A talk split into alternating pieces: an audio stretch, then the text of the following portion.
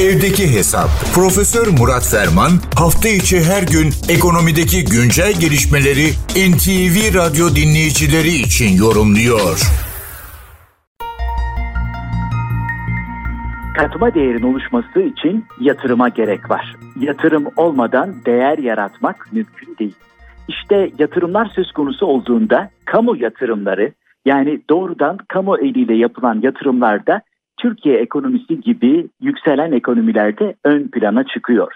Türkiye Cumhuriyeti'nin tarihi gelişmesi içerisinde her daim kamu yatırımları, devlet eliyle yatırım, diğer tüm yatırımlarının önünü açıcı ve ekonomik büyümenin belki de lokomotif etkisi yaratan en önemli endikatörü veya en önemli makinası, motoru halinde bugüne kadar gelmiş.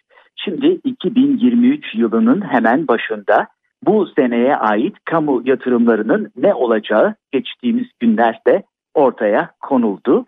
Resmi Gazete'nin mükerrer sayısında yayınlanan 2023 yılı yatırım programının kabulü ve uygulanmasına dair Cumhurbaşkanlığı kararı ile bu kalemler ortaya çıkmış oldu.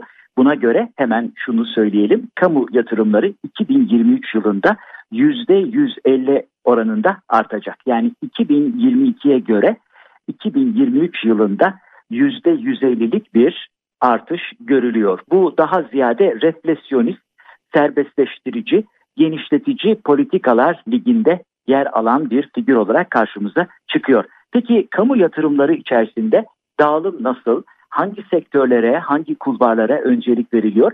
Dilerseniz onlara da bir göz atalım. Kamu yatırımları içerisinde tabiri caizse aslan payını geçen sene olduğu gibi yine ulaştırma, haberleşme sektörü alacak. Bu kalemde yapılacak yatırım önceki yıla göre %145 oranında artarak neredeyse 50 milyar liradan 120 milyar liranın üzerine çıkacak. İkinci sırada madencilik yer alıyor. Son dönemlerde kamu eliyle madencilik işinin ıslah edilmesine, bu konuda yeni yatırımlara gidilmesine önem veriliyor. Önümüzdeki yıl geçen yıla göre neredeyse %250'ye yaklaşan, neredeyse 2,5 kat artışla 80 milyar liraya yükselebilecek bir madencilik yatırımından bahsediyoruz. Tabii eğitim sektörü önemli. Eğitim sektöründeki yatırımlarında %150 artışa konu edileceğini görüyoruz. Madencilik kadar yatırım yapılan bir başka sektör enerji sektörü. Bu sene enerji sektörüne madenciliğin yarısı kadar bir tahsis ayrılmış ve netice itibariyle geçen seneye göre %90'lık bir artışla 45 milyar liralık bir yatırım öngörülüyor.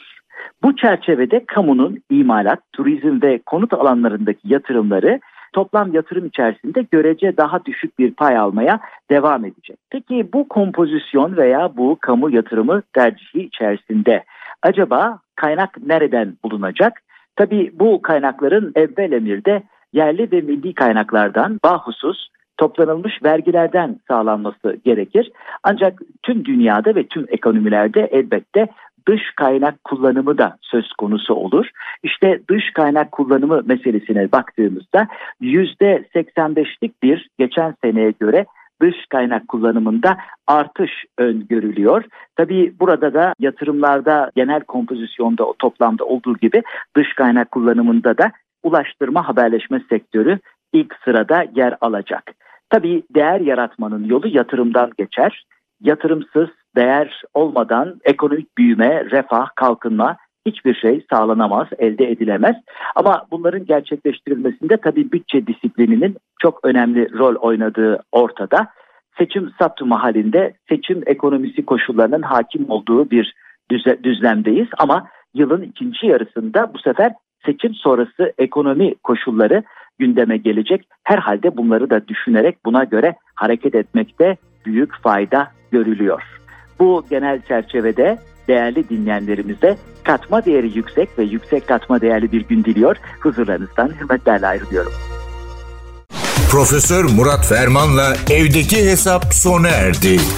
Kaçırdığınız bölümleri www.ntvradyo.com.tr adresinden dinleyebilirsiniz.